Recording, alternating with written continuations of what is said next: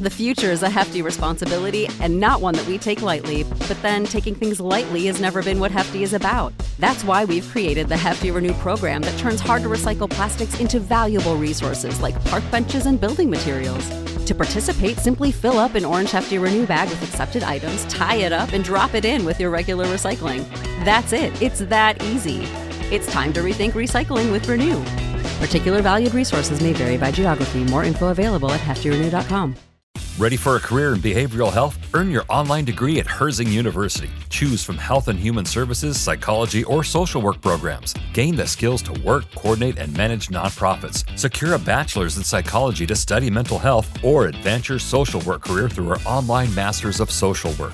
Let us help you become a social change agent. Your future starts now at Herzing University. Text HEALTH to 85109. That's HEALTH to 85109. Or visit herzing.edu.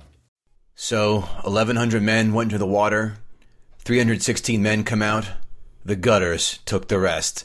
Hey everybody, what's up? Kevin Goatee here, back for another episode of Gutting the Sacred Cow. Who's on this week's episode? This guy. And you know what I go after this week? The Princess Bride. Boy, I hate that film. That is terrible. Before we get to it, do not forget, guttingthesacredcow.com is where you find all that sweet ass merch we have. Hats, mugs, t-shirts, whatever, we've got it. Don't forget, want to advertise, guttingthesacredcow at gmail.com. And if you have not yet done so, please, five star rating, two or three sentence review on whatever podcast platform of choice you catch us on.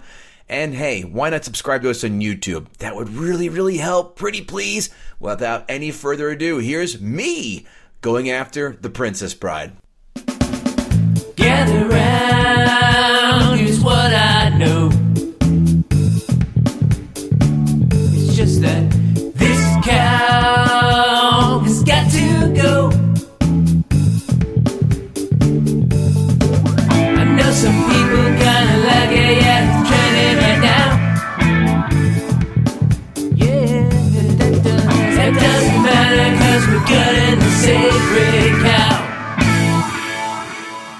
Guys, and welcome to another episode of Gutting the Sacred Cow. The voice you're hearing is more masculine this week because it is Kevin Israel taking the lead. This is the second or first episode. I don't know which order these are going to be coming out in. Uh, Kev, do we know which order these are going to be coming out in? Nope. Okay. This is either the first or second episode where your two hosts sit in the gutter seat as we decided to take on some movies of our own like we did last year. Except this year, I took on 300 and Kevin Goatee is sitting anxious. He's sweating. He's so furious about this movie. He picked a movie that is going to make you as furious as he is because he picked the 1980s fantasy classic, The Princess Bride. But we also have joining us our friend, the lovely, the talented, the intelligent Joanne Nosachinsky from The Morning Show. How are you, Joanne? Boo! Boo! Boo! How's Wow. She's the yelling, gate, for, huh? she, she's yelling for Bo Jackson, but Bo retired quite many years ago, Joe. I was quote I was quoting the movie. I know. I like it. I like it. Thank I like you. the I like the passion that you're bringing. You know, I am so good. I uh, am happy to do this. I've, you know, I think I've perfected the gutting. So now I'm excited to be sitting on the other side of this. You are the only one with multiple appearances that is undefeated that I can recall, right? Kevin, did she miss one? Or the Karate Kid was the one she missed, but that was a Yeah, joint I, I blame Bill up for that one. That's fair. We'll give you that. half, We'll half, give a that. half loss. So let's talk Princess Bride, 1987, budget of $16 million with a box office haul of $30.9 million. That translates to modern money of 2021, $37.7 b- with a gross of $72.8 million. Not so hot, if you ask me. Mm-hmm. Guessing Kev's going to touch on that. But as always, we like to see if our guests can uh, can can prognosticate a little bit and figure out what the scores are. So, IMDb is, as you know, is a score of one to ten with decimal points. Kevin Goatee, what did The Princess Bride get on the IMDb score? People are dumb, as I've said before. We've said before. People like this film. This overall did well, and without even looking, I'm going to give it a seven point two. Joanne? I'm going to go slightly higher to 7.8. Ooh. Well, Joanne, you were slightly closer because it was an 8.1. Ah! Oh, Rotten Tomatoes is a score of 100%. Kevin Goatee, what did the critics give The Princess Bride? Critics are nerds. We know this. Critics, nerds love this film. Therefore, this is this is like the quadratic equations that we all learned in algebra class, but completely forgot as adults. Critics love this film. Ninety four percent. Joanne, what do you think? I think that's a little high. I would say like 89. Well, I just lost the notes. This Oh, well, bad- it, It is.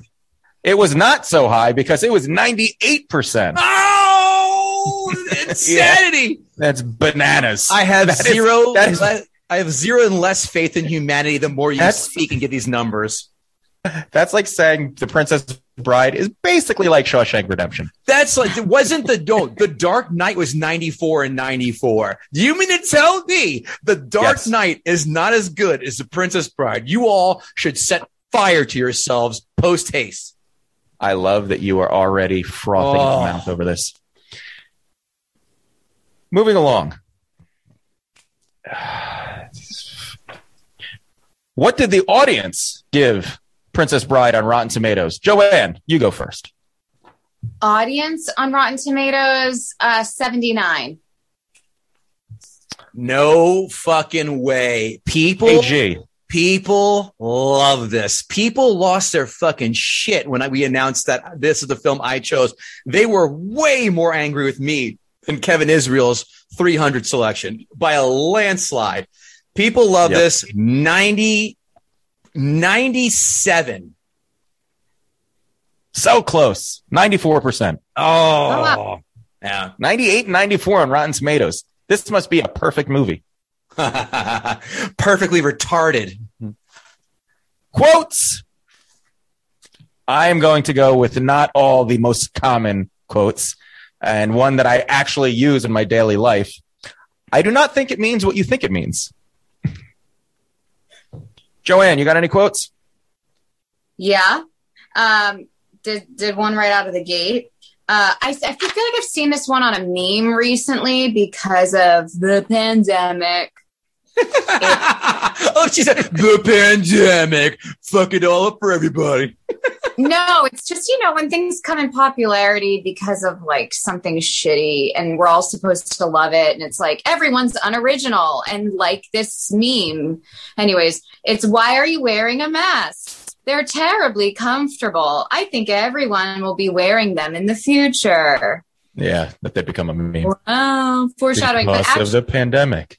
my favorite quote is I always think everything could be a trap, which is why I'm still alive. And I live my life that way. I think it's why I'm still alive. In fear? Yes. After a lot of traps to do you? Preparation. You know, I always walk on the side of the street that has cameras.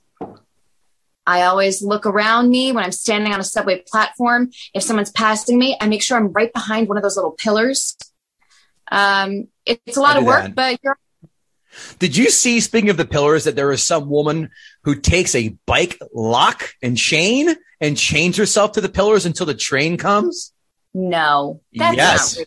No, That's it's exhausting. real. Go. It was in the post. It was on TikTok because they talked about it. She chains herself to the pillars because she does not want to get pushed in front of an oncoming train. But you're holding a chain and a lock. If someone comes too close to you, you could swing that thing. Right. You can. But if you miss, you get caught in the backswing and you're fucked. You know what? You're right. I was Thank not you. well prepared. Thanks Thank for that. Joanne is now going to be carrying around a chain and lock with her. Joanne's gonna spray, Joanne's gonna paint her face like the fucking warriors and have a bike chain and lock swinging around going, Warriors, come out and play. eh?" By the way, you know who that guy was who said that, Kevin Israel? Yes. Ah, fuck. I can see his face. He and he improv that whole part um, with the bottles. What the fuck? I'll accept. can't I'll, I'll, I'll, I will accept his character name from the film that I'm thinking of. Oh, he was a uh, commando. I, uh, what did you do with uh, what did you do with Sully. Sully. Sully? I was going to say Letty. Yeah, Letty. It's Fast and the Furious. You're mixing up your shenanigan and franchises. It's so funny. Uh, I have two quotes. The first one, we need to ban post haste from our lexicon. My name is Inigo Montoya. You killed my father. That is just the dumbest fucking quote. That you'll you'll hear some comparisons. Um, I will no longer use the word inconceivable because of this word, because of this film, because of this film. This has ruined that movie, that one. And this one, you'll be unemployed in Greenland. And I thought everyone in Greenland was a hideout for escaped convicts. Who, who has a job in Greenland unless you harpoon whales? Fair. All right, five fun facts. Five fun facts. Whoa, five fun facts. Five fun facts. Five fun facts. Five fun facts. Robert Redford, Norman Jewison, John Boorman, and Francois Truffaut all tried to get the movie made, but it ran into a series of unfortunate events. One of the versions had an unknown Schwarzenegger play Fezzik. I could actually see that. That I I could believe that. Although I think Andre the Giant was much more physically imposing. Next, went out went out to dinner. Andre the Giant would get a little tipsy on three bottles of cognac and twelve bottles of wine. He ordered four appetizers and five entrees, while also ordering a forty ounce beer pitcher filled with a mix of liquors called the American. And he was French, by the way. Yes. God damn, Andre the Giant was a gift. Do you remember the the funniest Andre the Giant story ever is when he was in Tokyo and he couldn't fit into the bathroom. So, and Hulk Hogan wrote about this in this book. He took two towels and squatted on a bed and shit in towels on the bed because again, he couldn't fit into the bathroom in Japan. Andre the Giant shit must be very impressive shit. The size of, of a rhinoceros horn. Wallace Shawn has a history degree from Harvard and studied philosophy and economics at Oxford. During a day off, he gave a guest, guest lecture at Oxford on British and American literature. That Wallace Shawn, well read guy. That's not his Christian name. That's not his real last name. Stop it. Uh, this is an interesting one. Danny DeVito was originally slated to play Vizzini. Completely buy that. Vizzini. Kevin, you I- grew up in you I grew up could- in Jersey. I- we all grew up in Jersey. You should know Italians by now. Yeah, that's true. I'm sorry. I'm definitely getting kicked out of Jersey after this. It's funny. I could have seen, I could see Danny DeVito, but I also could have seen Rick Moranis playing it. Very good. Um, yep. And last, in an alternate ending of the film, Fred Savage was going to the window after his grandfather left to see Fezzik, Inigo, Inigo, Westley, and Buttercup on their white horses. That ending would wouldn't would have evoked audiences across the yelling. That ending would have evoked audiences across the country yelling "boo" in the theater. That's where my notes began, and Kevin, Kevin didn't pick that up. Nice. Oh shit! I'll do Ask a Gutter because I Okay, have that's- I, I have it pulled up. And now we move on to our favorite section: Ask a Gutter. Ask a gutter, ask a gutter, ask a gutter, ask a gutter. Kevin, uh, sorry, Jeff Hillman asks, Kevin, what men? Ah, Robin Hood Men in Tights tricks Rex from Toy Story into drinking poison. What drink slash liquor would someone die from if they tried to out outdrink you? I.e., Gino Bisconti's Jamo- Jameson consumption would kill most adults. And his sta- and his stand up. Uh, no, I'm just kidding. I love Gino. I would say um, it's going to sound like a bitch answer, but this is the one thing. This is the drink I drink in Vegas all the time because I can last the longest without repercussions, and that is vodka. I can drink vodka all day. I've only started drinking bourbon and gin recently, so I could not outlast anyone doing that. Beer is the too easy of the answer. The answer is vodka. George Newman asks, do you think Peter Falk beat the shit out of Fred Savage for being a little asshole at the beginning of the movie when the camera was off?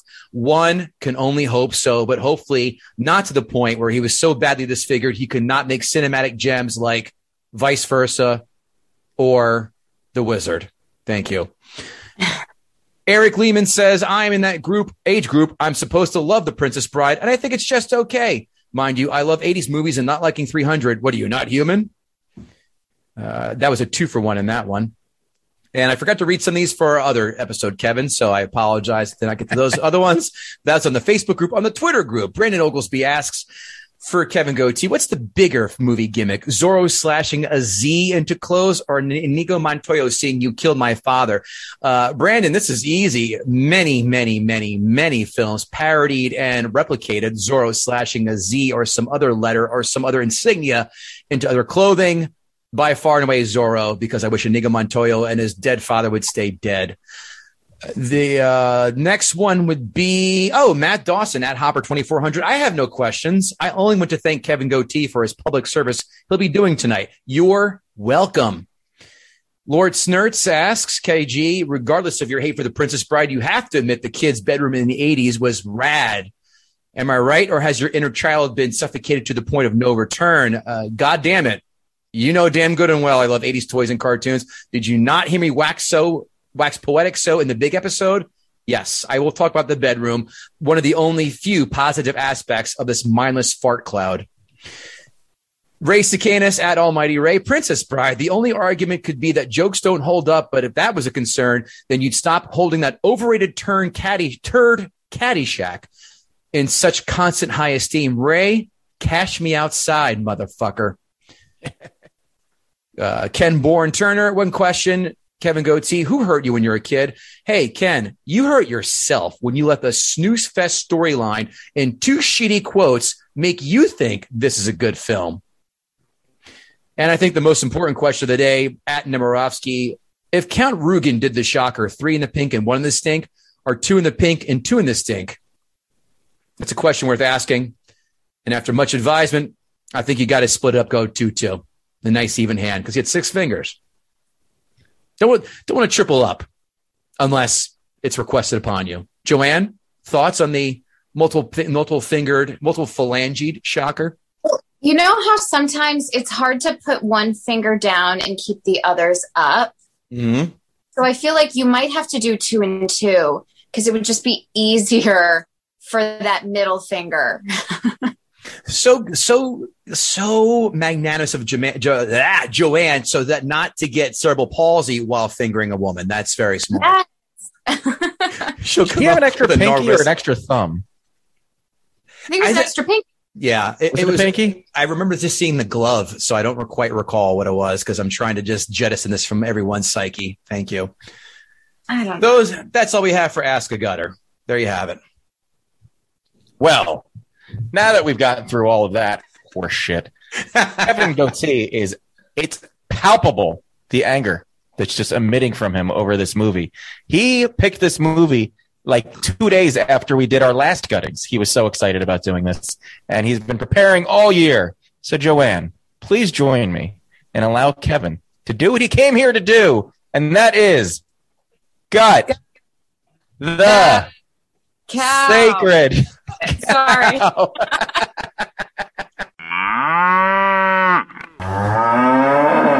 How is it, Joanne? That's just so cute that both you and your live co-host Bill Schultz both fucked that up royally. not even an hour and a half ago. Yet you two, by far and away, have the most appearances logged on this show. Jesus Christ, cute. I forgot. I present to the jury the following. This is such an open and shut case, much like a woman's legs for Bill Schultz's sexual advances. That's yeah. how. See, that's how you ingratiate yourself to the judges, Kevin. An easy joke for Joanne. You're the winner. Uh, I completely forgot that Fred Savage in this. It was in this film. I bet he wishes he could too. I know a lot of grandfathers, and I never knew any of them while going to their grandson's house, dressing like they're a newspaper man back in 1935. He's way too overdressed to hang out to read a goddamn bedtime story. First of all, fashion faux pas number one. Is Cary Elwes the Brad Pitt that never was? Mm-hmm. It's fair. There is no chance, and I repeat, no fucking chance, that Vizzini is giving orders without Montoya or Fezzik to tell him to shut the fuck up and then giving that little midget a massive wedgie. None. Andre the Giant's acting is as bad as Hulk Hogan's is in the movie No Holds Barred. Robin Wright looks much, much better now than she did as Princess Buttercup. Even when she got, even when she got Hep C in Forrest Gump, and remarkably unfazed after having Sean Penn's penis inside of her when he was inside of Haiti. Wallace Shawn and Clint Howard are the same people. Convince me otherwise. Go. Think about it, Joanne. Oh, that look of bemusement on my fair face. I won already. Mm, yeah, I'm. I I can't prove you wrong. So there Thank you you. go. 12 minutes in, and I'm already sick of the word inconceivable, and so should you. Vizzini has the charm of a casting agent, Harvey Weinstein, and the Pharma Bro. Man, thank you. Mandy Patinkin looks like Antonio Banderas if he was born with fetal alcohol syndrome. Oh, he's Manny- a legend Yeah, where? in in Broadway. theater. I know. I'm te- I'm teasing. I know. I know. But not this film. That's Mandy. Mandy Patinkin is as much Spaniard as Sean Connery was in Highlander. The Inigo Montoya line is easily one of the hackiest movie quotes this medium has ever heard. And God damn it, we're going to put a stop to this because I'm tired of going to meetings and seeing people with the hello, my name is, and some asshole writing Inigo Montoya, you killed my father. Fuck I've never You. seen that. Oh, you work in hacky corporate America, Kevin. I'm very surprised you haven't seen this as well. I've never seen that. and I yell at them and I belittle that person to make them feel dumb and small minded like they are. There's no disguising the blatant attempt to make Cary Elwes look and feel like Errol Flynn, except for the statutory rape cases. That's the only difference. Factual.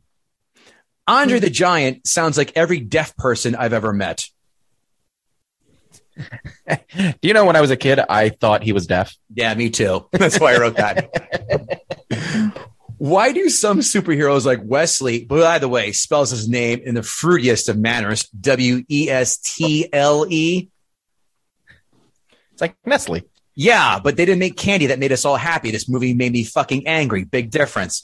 Why do some super superheroes like Westley and Robin, as in Batman and Robin, wear the mask that just covers their eyes? It does nothing to cover any part of their face, which could make one easily recognizable, as well as Zorro to a degree. I'm very proud of this one. If Hulk Hogan took more than two tries to body slam Andre the Giant in WrestleMania 3, what makes you think that Cary Elwes can just jump on his back and choke him out? That doesn't happen.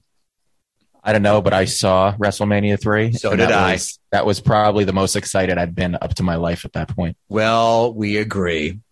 No chance of me throwing myself down to chase after my wife. I'm sorry. I don't care if there's been an absence or not. I'm just not going to frolically, gaily down a hill. At best, I would just slide down on my ass if I was chasing a singled out version of Jenny McCarthy circa 1992. Hmm.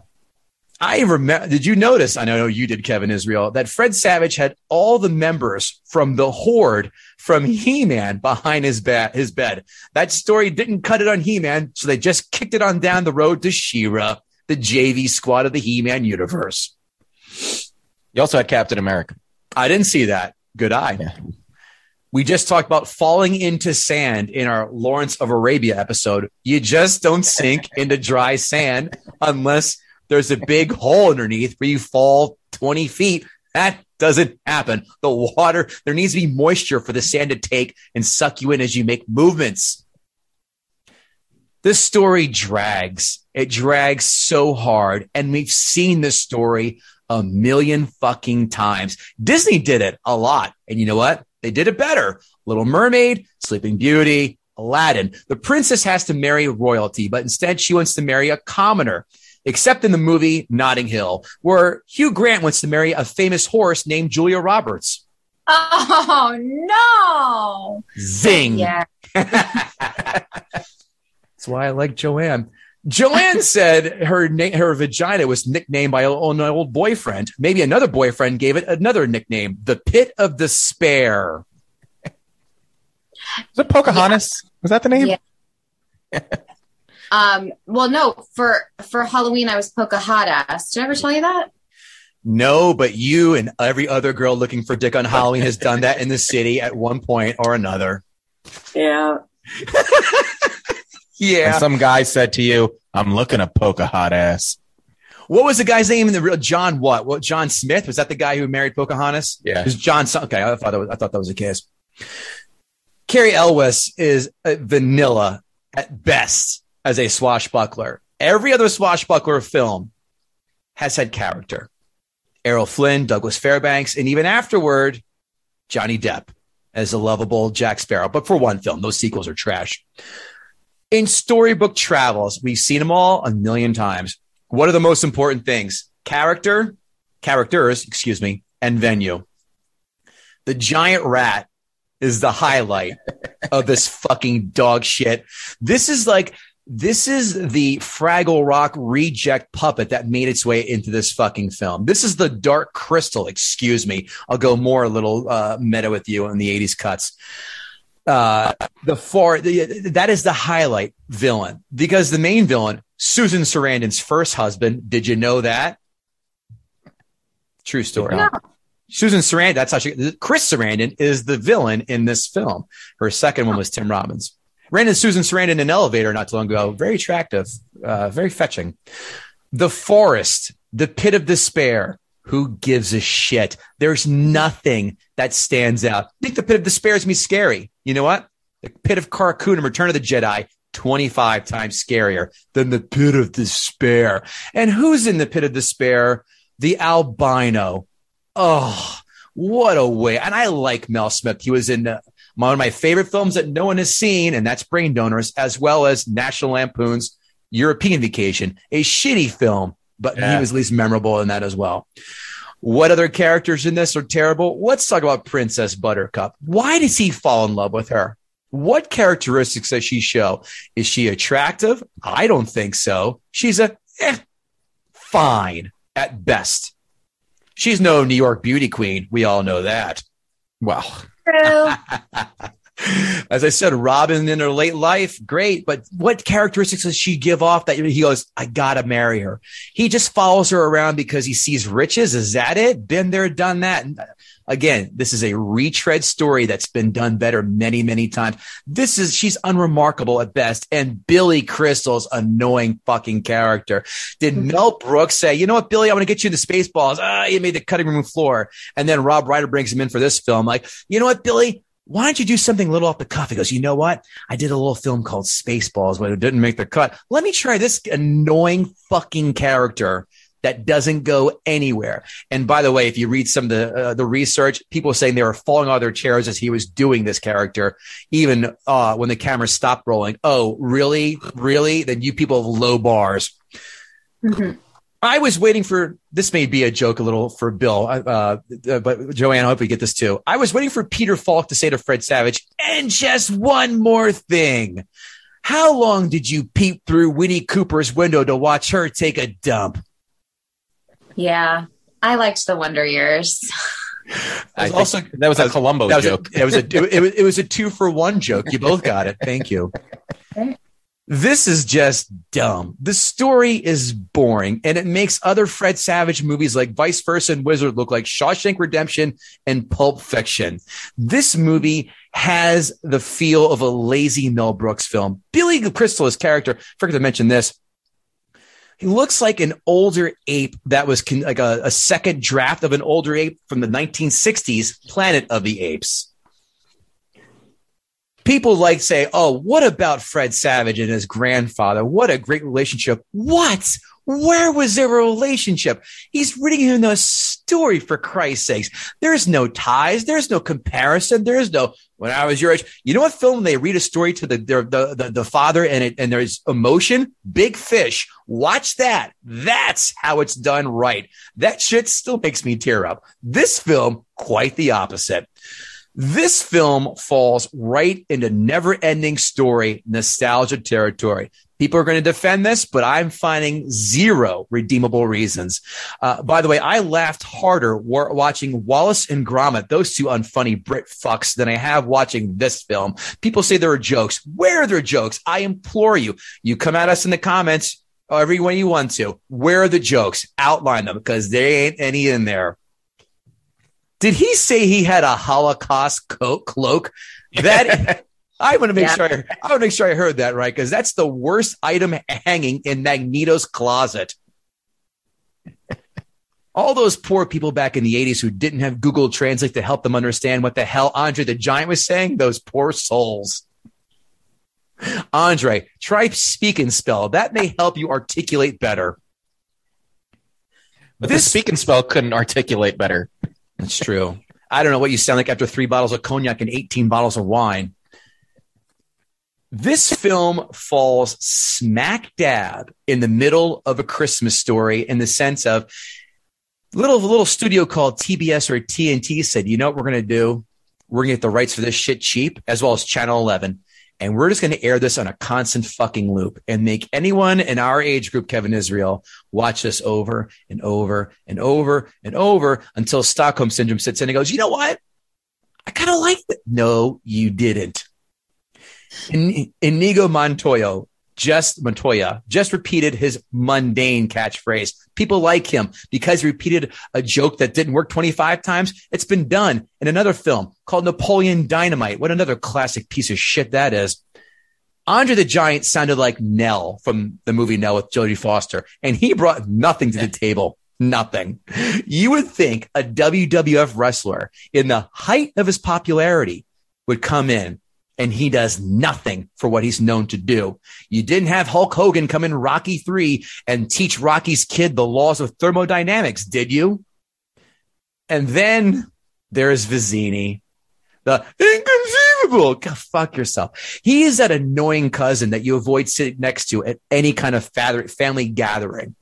Glad he died early, thankfully, which leaves Cary Elwes. And he's just there. He's just there. The other characters dissipate from everyone's memory like a Polaroid of Marty McFly's siblings in Back to the Future. People say they love this film, but you know why they say they love this film? Because of those two garbage quotes repeated ad nauseum. You never hear anybody say, I love the part when, or how cool was it that? Never. There are never any scenes people bring up to this day. As a kid, I didn't get it. I didn't get the love for this. I saw it right in its heyday, got on VHS, ah, dated myself, whatever. Um, and as an adult, I still don't get it. As listen, I don't hate this as much as I hate Christmas Story. I still hate this film stinks, but this film it stinks badly, but not as bad as Andre the Giant's belly button must stink after a wretch. Jesus Christ. Thank you.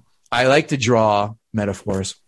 This film stinks, but not as bad as Andre the Giant's belly button stinks. Two out of 10. This movie is horrible. It's overrated. It's wrought. It's cliche. It's been done with nothing unique about it. Fuck the Princess Bride. Wow. And that's Yeah. how you got. Throws it down. Hmm. Joanne, why don't you go first with your thoughts of the 1987 classic? All right. Now, I was born in 88. Uh, and I remember vividly from being one year old. Uh, no, I actually saw this movie for the first time, I think in my 20s. I really, for whatever reason, just never saw it when I was younger. And I remembered really liking it the first time. I remember being really surprised with like two moments. The poison, I thought it was so cool and so smart. That moment where he poisoned both of them, and he's like, I've been building up my tolerance. I was like, wow, I didn't see that coming. And then when the man in black just reveals himself to be Westley, I was like, I had no idea. I really didn't. And maybe I was dumb. I think I was dumb. You were in your 20s? I think so. Oh, man. You must have been fun at a bar. I was also blonde then. Uh, That's a had writer. a Corvette. Good That's a- enough. That's a writer university education at its finest, Kevin. Thank you. So I didn't, there isn't nostalgia attached to this for me. So then when I watch it again and you know what's happening, it's literally like, what's the point? Let me interrupt you for one second. This is why I had you sit in instead of Schultz, because I know Schultz probably would have defended this to the hilt. As a millennial, you don't have that nostalgic attachment like a Yeah. Schultz would. That's why I had you sit on this one, not him. Yeah. So it's not that for me. I um, appreciated sort of the storytelling, but like you said, it has, it's stories we've heard before. We know it before. Um, I think the best part of this film is the casting. I hate to admit this, but I was talking to my boyfriend tonight about doing this, the hosting this gutting, and he said, "Oh yeah, and Robin Wright." I did not know that was Robin Wright as Buttercup. I had no idea. You know how there's some actors that you only know them as older? That's Mhm. the case with her. I just, for whatever reason, I never, they were two different actresses in my mind.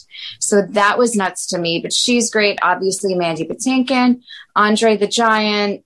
Um, Christopher Guest is in this film. And unfortunately, they they didn't use him the way they should have. Christopher Guest is so funny. They could have done so much more with him, which is unfortunate because I love him so much.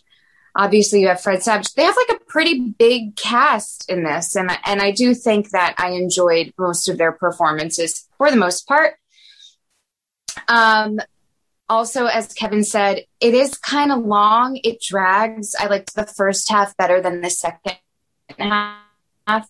As soon as they took him away to that pit of despair, it was almost like, okay, we're done. But we're, we weren't, not even close. Um, I have some issues with Buttercup. First of all, it's the name of a horse and not a person. Why is that so strange? That's the name of a horse. It's, I feel like I've met a horse named Buttercup. Uh, so that's strange to me. Also, she's the worst human being ever. Like you said, why is Westley in love with her? I don't know. But also, she does zero work. I guess they showed us that at the beginning. She keeps asking him for shit, but she does nothing. He's getting mauled by big rodents. She just stands there. Uh, the king comes and she's like, Take him. Just take him away. Don't hurt him, but I'll marry you still. Fine. And then she just expects him to know her wedding day and come save her. So just bad moves all around on her part. Um, Humperdinck looks a lot like the king from Shrek. Has anyone else noticed that? Like the cartoon character Very good. must have been like modeled on him. Um, I hate Westley's mustache. Yes.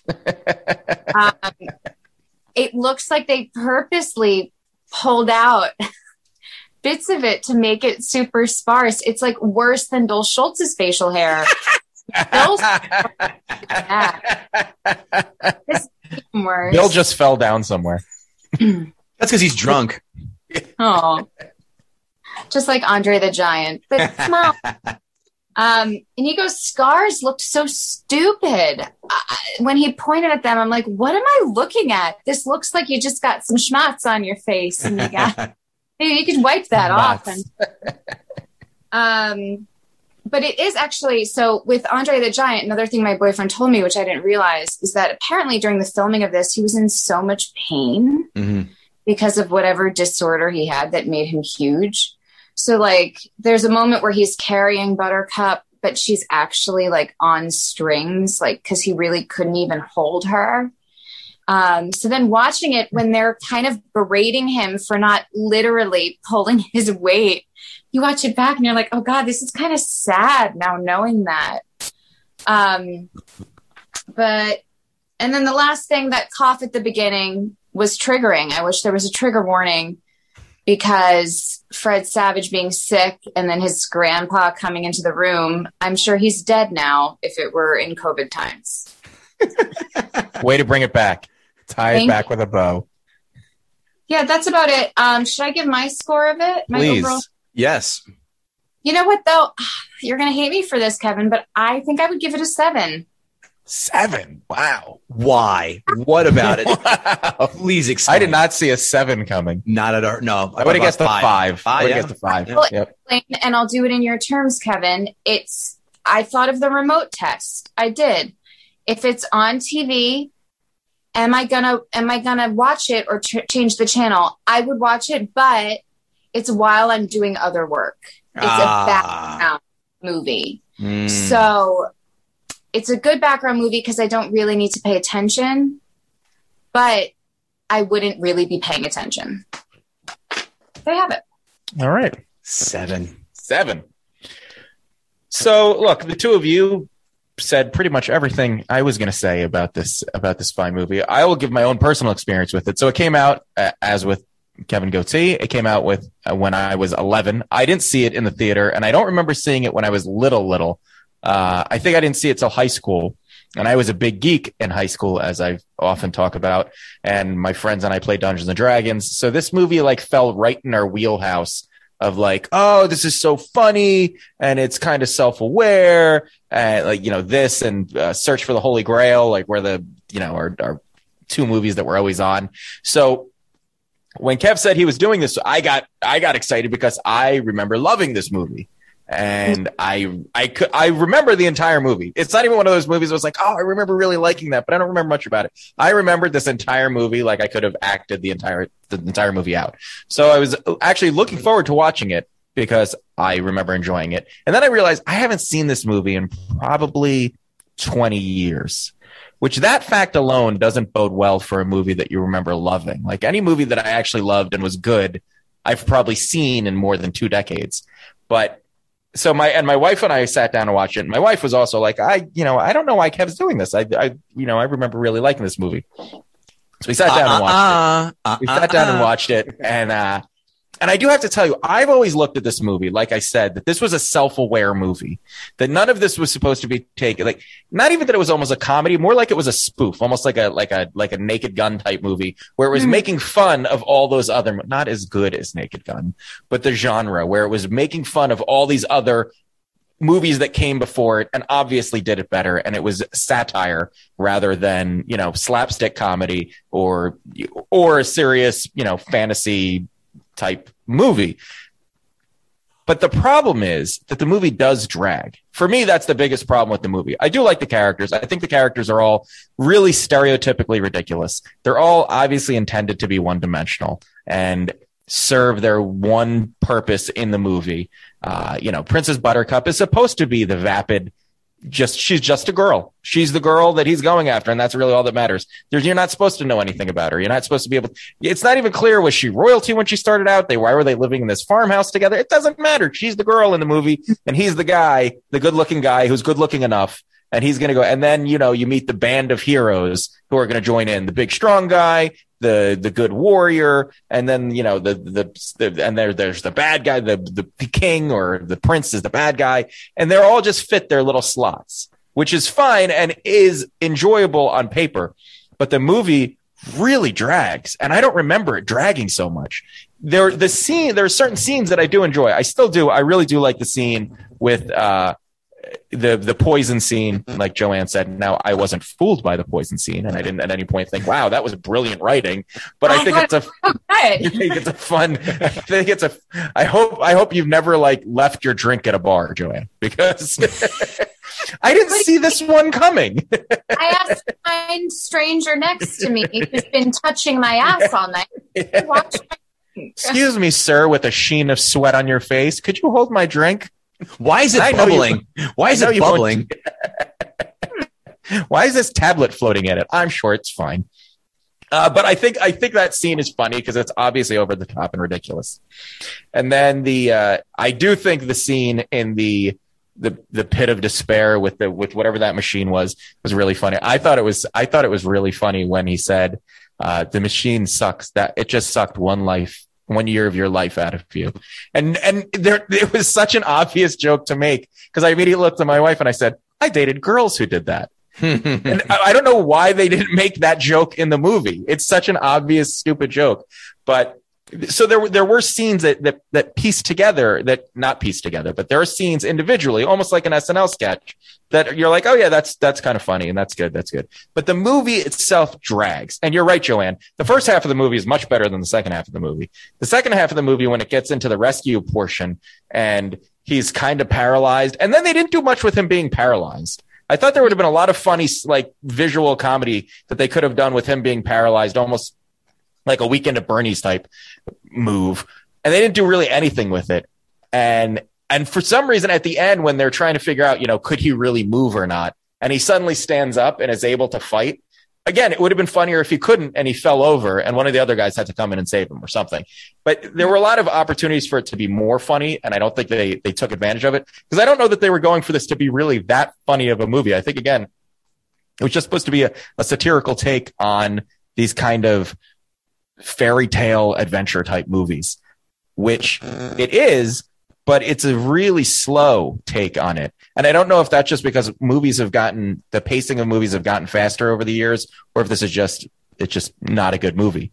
But in summation, the movie definitely lost a few steps for me. I didn't hate watching it. I don't hate the movie nearly much as much as Kev does, but it's definitely not as good as I remember it. It's not a seven. I can tell you that this movie isn't a seven. A seven is a, a seven is a, is a good movie, like a movie that I would watch a lot. This is a, this is, this is okay for me. And I'll say this and I'll give Kevin credit. Uh, I was going to give it a five, but his arguments, uh, swayed me and I will give it a four now. Uh, because I'm never, I'm never going to watch this movie. Maybe when I have a kid, I'll, I'll, I'll watch it if they, if they want to, but this isn't a movie that I, I, I enjoyed nearly as much. And I think because I liked it so much when I was younger, on rewatch, realizing that it was almost like it, the wool was pulled over my eyes. Uh, it, it frustrates me even more. So yeah, so this one, uh, it's, it's a four. Well done, Kev. Thank you. And instead of making your kid watch this, just put on Star Wars or Empire instead and go, here's a better Oh, use of an hour and Oh, 45. trust me, they'll they'll see that. That's all right. We're going to move on to the people who know movies better than us because we're just two silly guys with a podcast, and these are professional reviewers, critics, five star reviews. Five star reviews. Five star reviews by critics.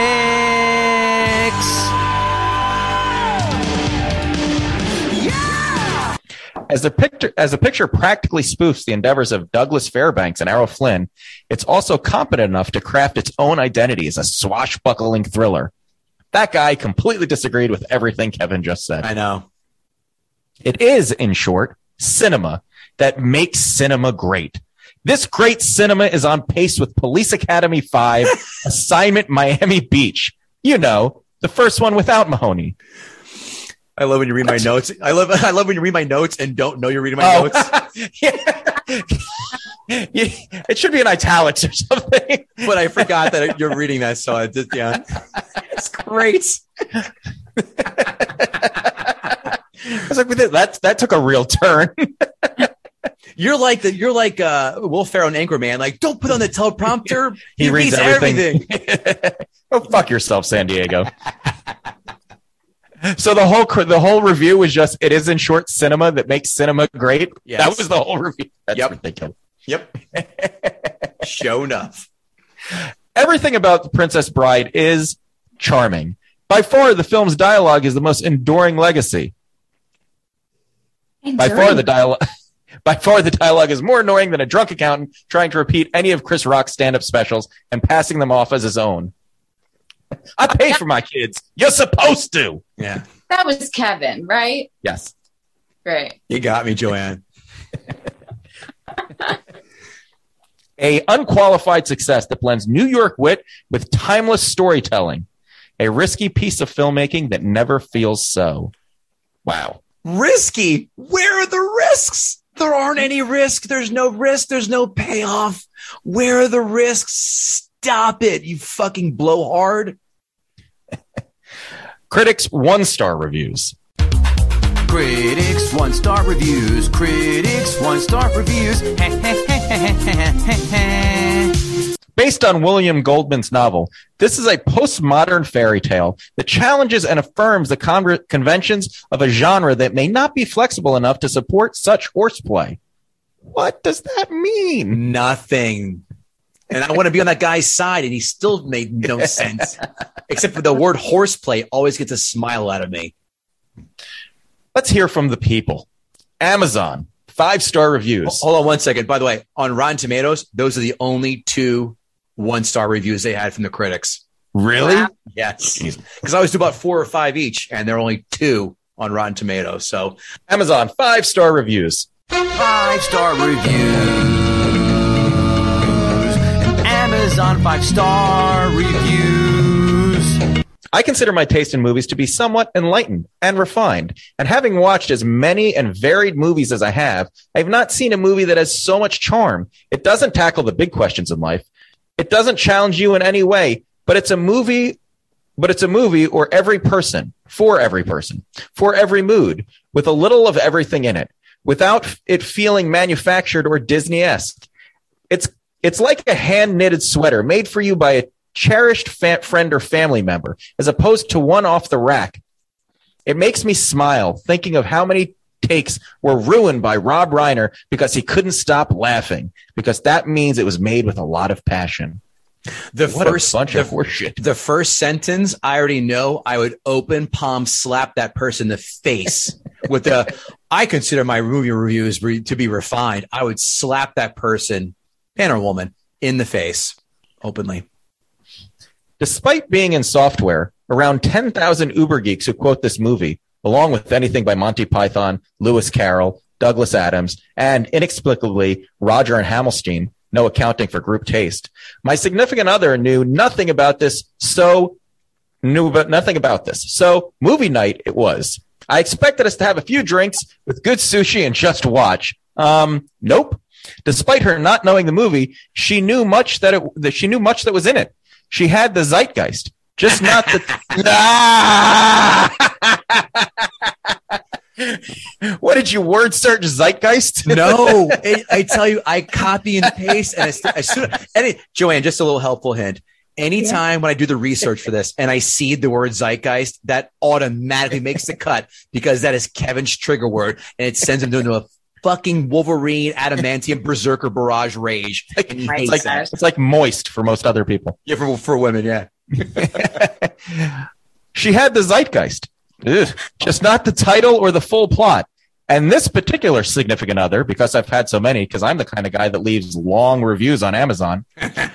I've only got one. Doesn't don't read too much into that. But my coworkers have some really geek, hip, nerdacious significant others, while mine can pontificate about the differences between Louis Vuitton, Christian Louboutin, Her- Hermes, and Gucci at great length. Hermes, Hermes, Hermes, whatever. What do fashion designers have to do with movies? He's Well- trying to prove that his girl is a real girl, where his nerd buddies have nerd. Yeah. It's just real. She she she likes pretty things. And this particular significant other has like zero Greek cred, zero geek cred. Although you probably got that from the above paragraph. She was delighted to know so many bits and be able to place them in context. I don't. I don't. I don't know what. I don't know. I don't know. Sounds like, sounds like she needs a green card. boy. What do you call a great movie that breaks all the conventional rules of entertainment? A classic. My family can almost can almost recite the entire movie, and our dinner time talk is generally peppered with movie quotes. If I said, "Now stop that," I mean it. The instant chorus would be, "Anybody want a peanut?" Buy this movie and enjoy it for its sheer comedic genius and good humor.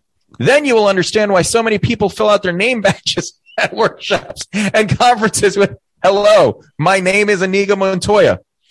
And in our business, we call these people Savage How. Savage hacks. Yeah. And in, this, and in our business, we do call these people Savage Hacks. Amazon one star reviews. Amazon one star reviews. It's time for Amazon one star reviews.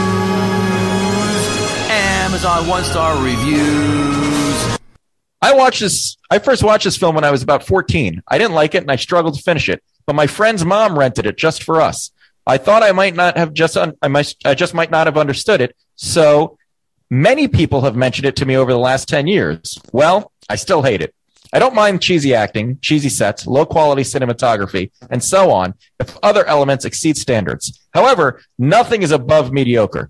The comedy is baseline. A 10 year old could write better jokes. The set is cheap and tacky. I know it's an older movie, but you can totally tell the rocks are plastic. You can see the ground bouncing when they fall, and so on. The plot is predictable. The acting is awful. I truly don't see one good thing about this movie. Several have related have related to Monty Python, but I actually really like that movie. It's Monty Python isn't a movie; it's a group. He It's means series. For the Holy Grail.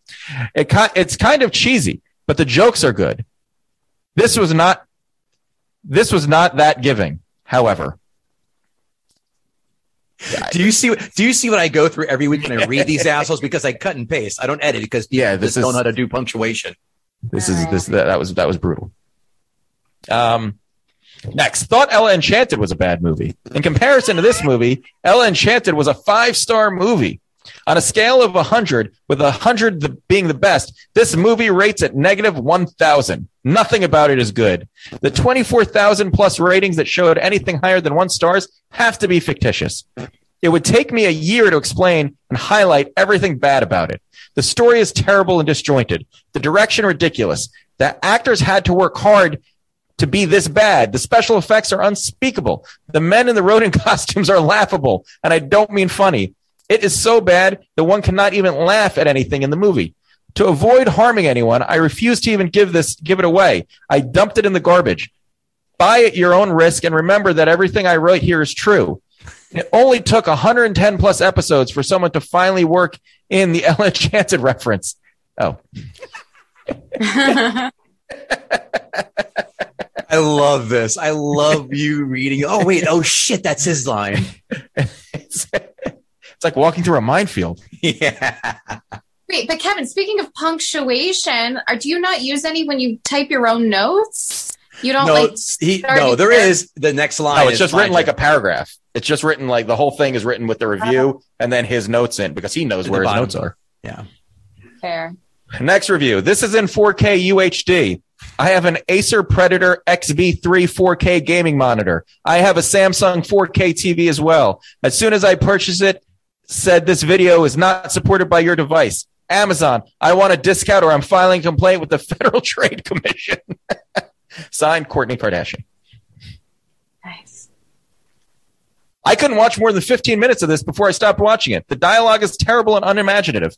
The way it's written is terribly boring. I can't understand why it's so popular at the t- I can't understand why it was so po- popular at the time.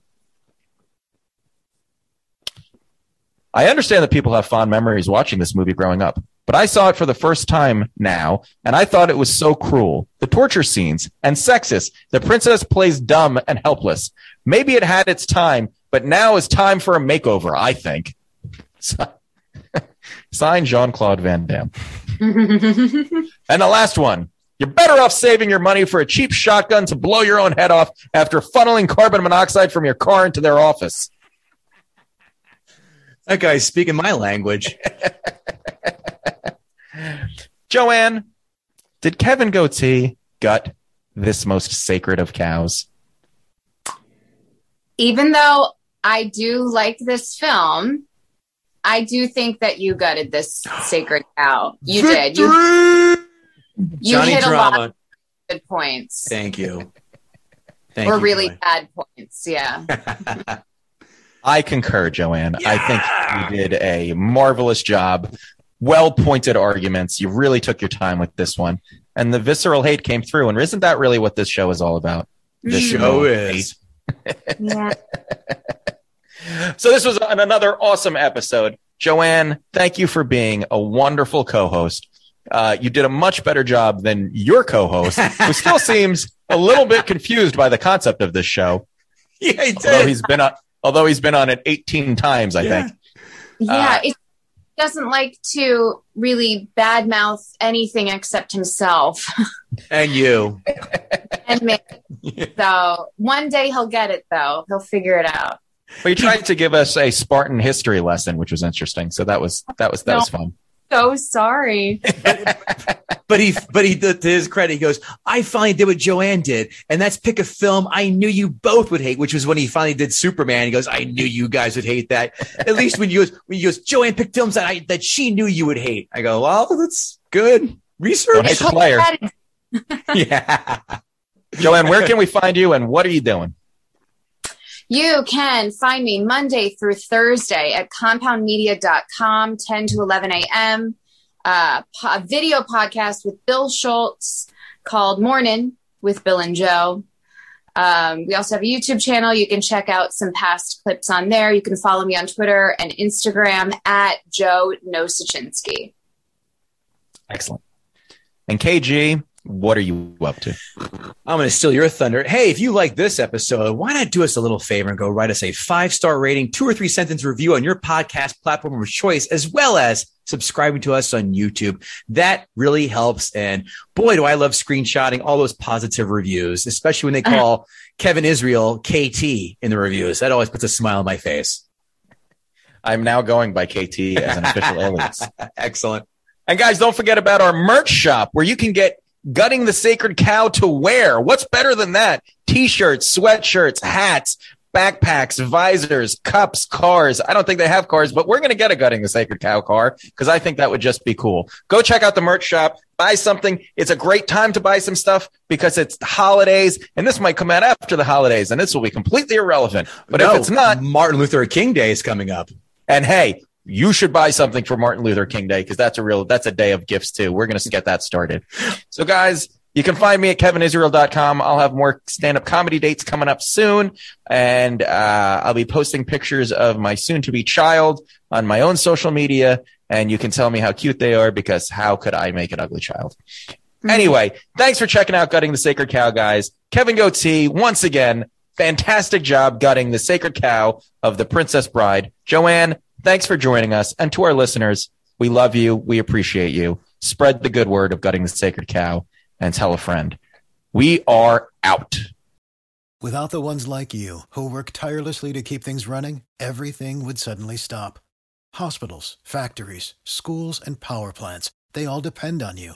No matter the weather, emergency, or time of day, you're the ones who get it done. At Grainger, we're here for you with professional grade industrial supplies. Count on real time product availability and fast delivery. Call clickgrainger.com or just stop by. Grainger for the ones who get it done.